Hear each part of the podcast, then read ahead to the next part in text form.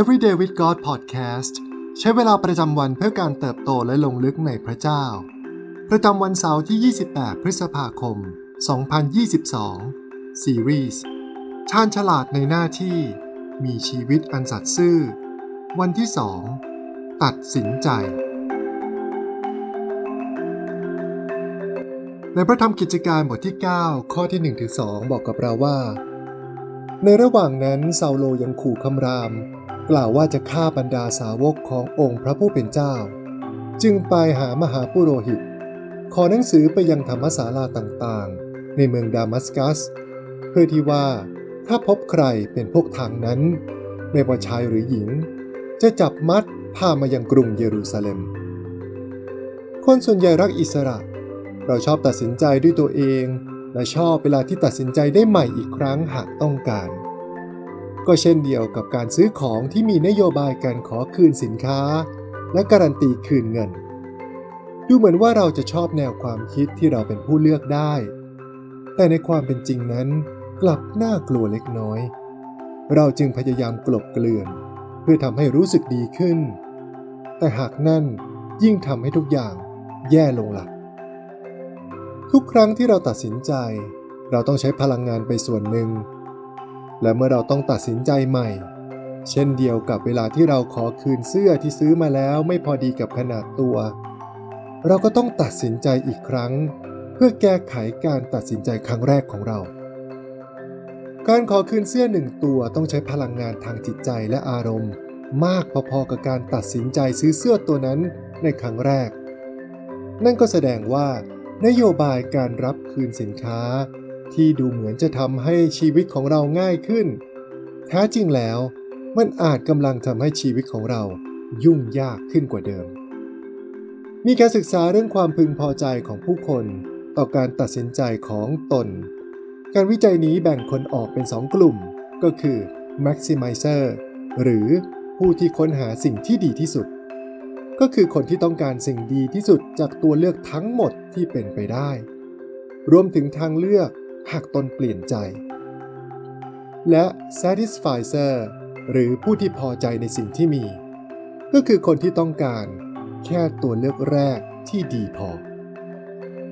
คุณคิดว่าคนกลุ่มไหนพอใจกับการตัดสินใจของตนมากที่สุด จากบริบทข้างต้นเราก็พอจะเดาได้ว่าคำตอบก็คือ satisfier หรือผู้ที่พอใจในสิ่งที่มี เพราะพวกเขาตัดสินใจแน่วแน่ ในการเลือกของตน ในพระธรรมลูกาบทที่ 21 ข้อที่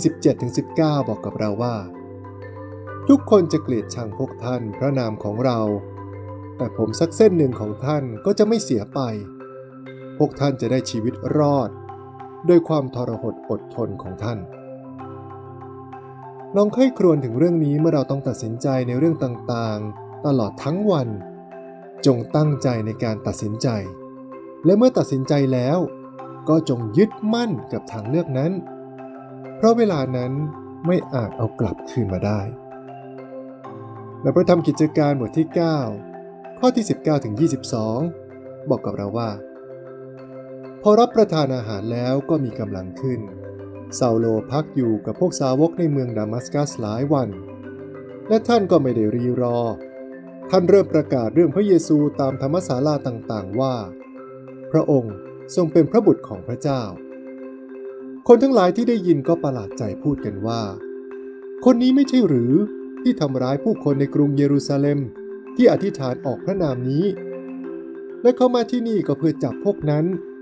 ส่งให้พวกหัวหน้าปุโรหิตไม่ใช่หรือ แต่ซาโลยิ่งมีกำลังมากขึ้น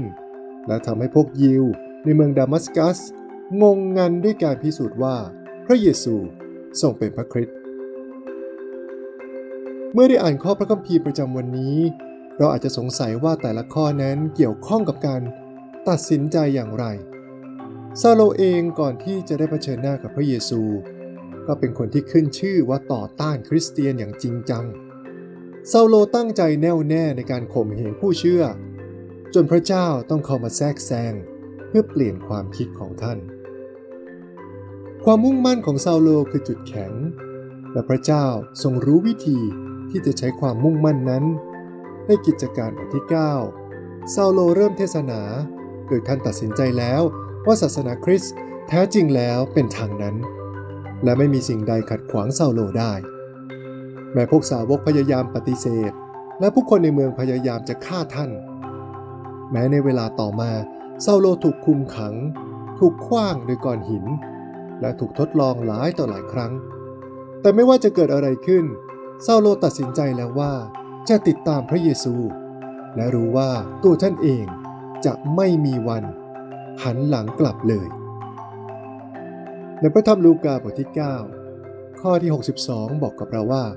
พระเยซูจึงตรัสกับเขาว่า ไม่มีใครที่เอามือจับคันไถแล้วหันหลังกลับ จะสมควรกับแผ่นดินของพระเจ้า สิ่งที่ต้องไข้ครวญในวันนี้ อะไรทำให้เราไม่มั่นใจในการตัดสินใจของตน เราจะพึ่งพาพระเจ้ามากขึ้น ในการตัดสินใจทุกเรื่องในชีวิตได้อย่างไร ให้เราอธิษฐานด้วยกันนะครับ พระบิดาที่รัก เราขอบคุณพระองค์ที่ทรงยิ่งใหญ่ และแสนดีเสมอในชีวิต เราขอบคุณที่ทรงกริ้วช้า และอดทนกับเราเสมอ ขอทรงประทานสติปัญญาแก่เราในการตัดสินใจทุกเรื่อง ไม่ว่าเล็กหรือใหญ่ ขอทรงช่วยเราให้ไม่เร่งรีบในสิ่งใด ให้เราได้ใช้เวลาของเราอย่างเต็มที่ โดยมีพระองค์ เป็นผู้ทรงนำหน้า ขอทรงเสริมกำลังเราให้เต็มด้วยความมุ่งมั่น ให้เราก้าวต่อไปอย่างมั่นใจ เพราะเรารู้ว่าพระองค์ทรงเป็นผู้ที่เดินไปกับเราเสมอ และเมื่อเราตัดสินใจในเรื่องใดร่วมกับพระองค์แล้ว เราจะไม่หันหลังกลับเลย เราอธิษฐานในพระนามพระเยซู เอเมน